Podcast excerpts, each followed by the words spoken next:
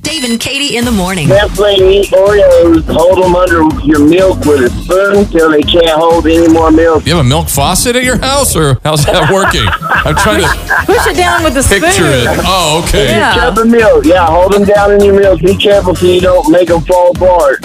Well, then you'd have Oreo cereal, though, anyway, and that's okay. Not the worst thing in the world. And now you have to admit you're thinking about that milk faucet, aren't you? I'm Oh. gonna invest in that. Doing it all wrong. How do we do it? Stack them in a cup, fill it up with milk, and eat it like cereal. But then Katie doesn't like soggy cereal. No, but I like soggy Oreos. Oh, okay. Your definition of soggy and mine are going to be different. So. Dave and Katie, morning 6 to 10. KXLJ.